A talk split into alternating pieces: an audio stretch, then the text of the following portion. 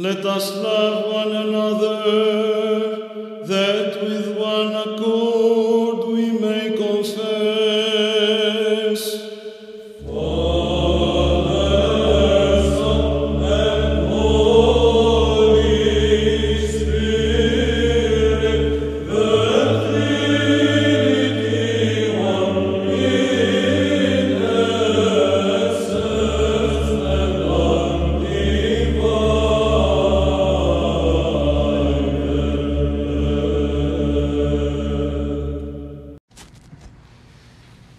In the name of the Father, and of the Son, and of the Holy Spirit, one God. Amen. Christ is in our midst. He is and ever shall be. Thank you, beloved in Christ.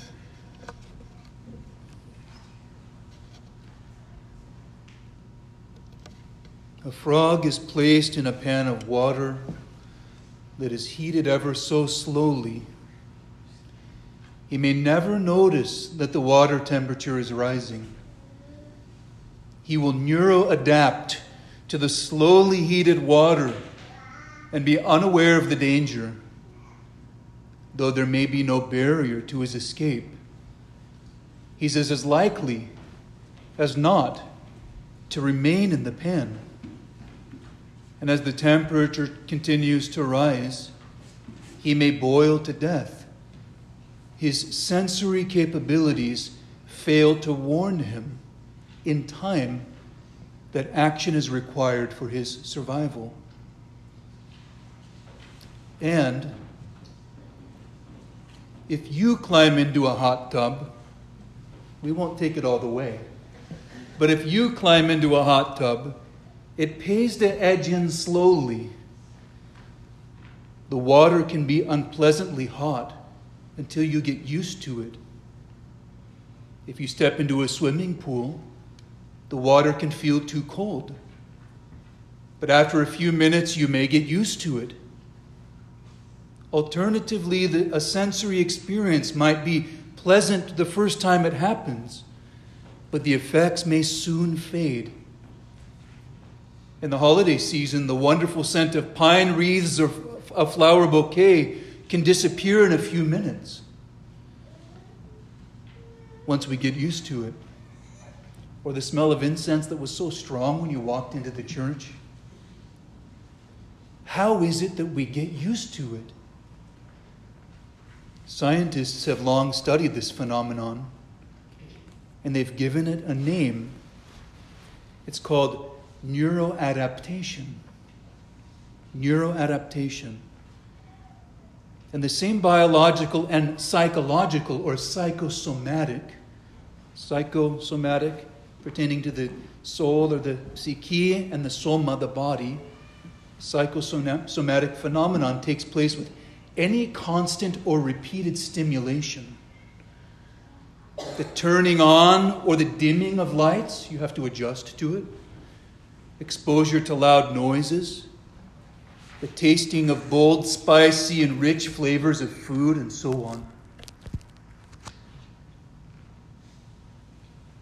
This neuroadaptation takes an intense or extreme experience and normalizes it.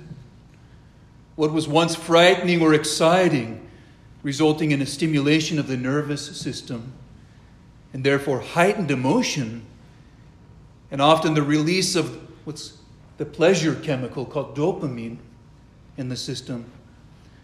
This eventually becomes less intense, less pleasurable less enjoyable, and we seek more. More flavor, more intensity, greater extremes, more stimulation, which we equate to greater pleasure and enjoyment. The psychological dictum of the ever stimulated modern person is more is more, though most would claim to desire the wisdom to of the ages that would want to claim less is more. But I think our lives prove the contrary that we are ever stimulated and insatiable. The constant seeking of pleasure and enjoyment will often result in a plateau through neuroadaptation. And what was once fun, exciting, enjoyable, stimulating becomes status quo and boring. We seek more. And when more is not enough, and it's never enough, we find ourselves miserably addicted and struggling with disappointment in ourselves, enslaved to the pursuit of a pleasure that's ultimately unattainable. And this is the lot of anyone who's struggling with addiction. Most of us have this relationship with food. You hear that? Most of us have this relationship with food. And sometimes beverages. Have you told yourself or anyone, I have to have a cup of coffee to get my day started? Have to? Or, I really need a beer or a glass of wine etc. This very language of have to or need is not just a figure of speech. It's an adaptation to constant expectation that I will be stimulated by these things that I put into my body.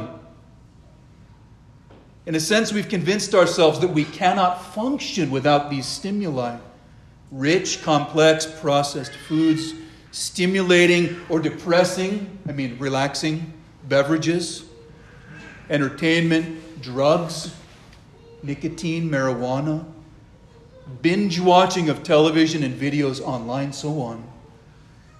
The more dependent we become, the less exciting these activities are. And ironically, the more normal they feel.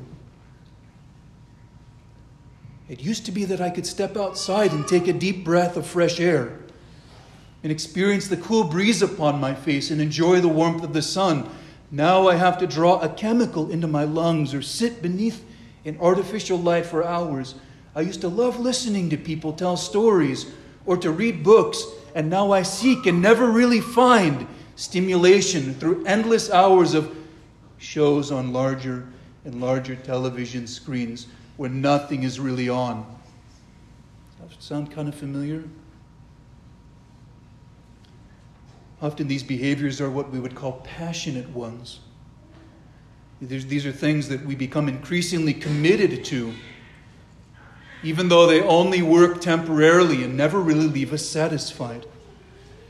And the same goes to our exposure, goes for our exposure to sinful behaviors, immorality, exposure to sexual stimulation, content, and entertainment and the constant bombardment with anti Christian and contra biblical ideologies in the world that we live in, if we're constantly watching the news, constantly listening to the radio, constantly talking to people, mostly, a lot of times online these days, where lifestyles and behaviors are contrary to our faith and contrary to the nature of reality things like this are being discussed, then we will slowly become deadened and insensitive. We will adapt to sin. We see it happening all around us. And we come to think that it's normal or okay or maybe even good. Maybe even good for anyone at any time to seek what it is that makes him or her feel good. And of course, when I come to the conclusion that it's okay for anyone else to pursue pleasure in his or her life, then the implication is that I too can pursue what brings me pleasure and makes me feel good. This begins as an implicit aim and ends up being the explicit aim of each and every person. And there are two problems with this. One, it doesn't work and two, it's often pursued, I won't say accomplished, but it's often pursued at the expense of other people. Contrary to this life of adapting and becoming desensitized to sins and passions, which is self destruction and slavery, we're invited to live a better way. We heard in today's epistle reading. Did you hear what St. Paul said at the very beginning of the epistle reading? You are a temple of the living God. And let us cleanse ourselves from every defilement of body and spirit and make holiness perfect in the fear of God. How do we cleanse ourselves from every defilement of body and spirit and make holiness perfect in the fear of God? Do you guys have 10, 20, or 50 years available?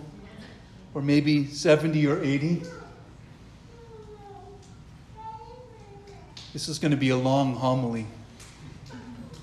I'll continue it next week. But it happens by committing ourselves to the pursuit of union with Christ more than we're committed to the satisfaction of our desires. It happens by reclaiming our impulses and rather than giving in to them and convincing ourselves that living on the carousel of seeking pleasure and never really finding it, I need to seek that which is higher, that which is better, and that which is true. And even beginning with the realization that, that I can do this. I can. And I'm here to tell you that if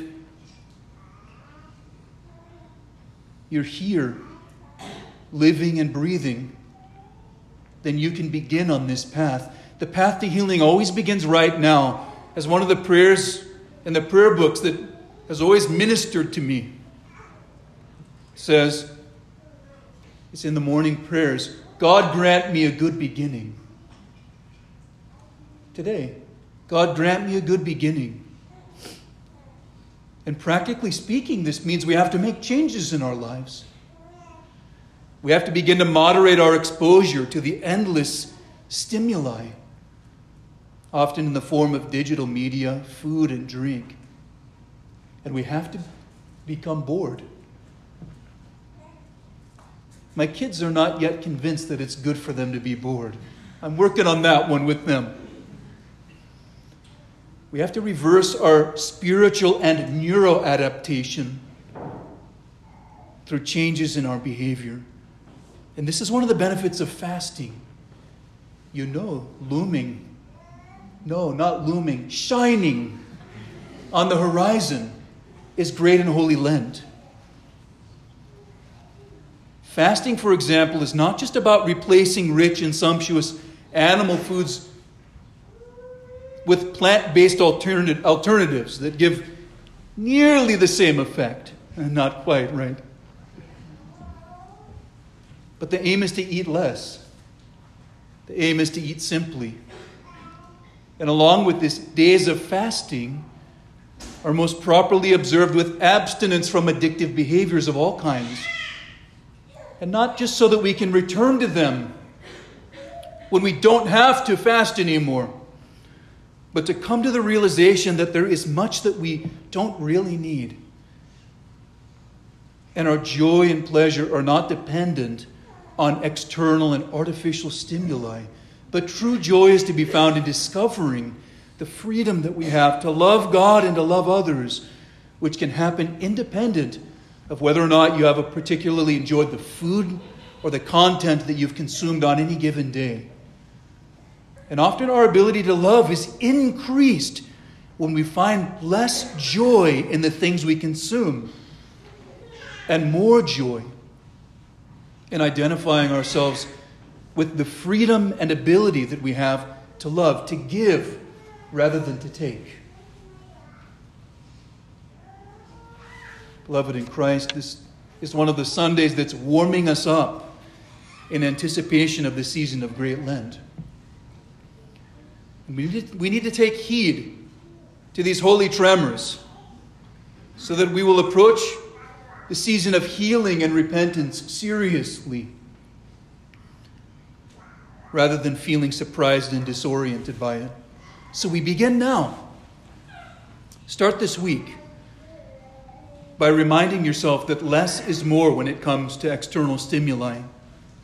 Moderate impulsive behavior Give, give yourself pause and think before you act, before you speak, eat, drink, watch before you're consuming in any way. And especially on Wednesday and Friday of this week, truly observe the fast on Wednesday and Friday of this week. Eat less.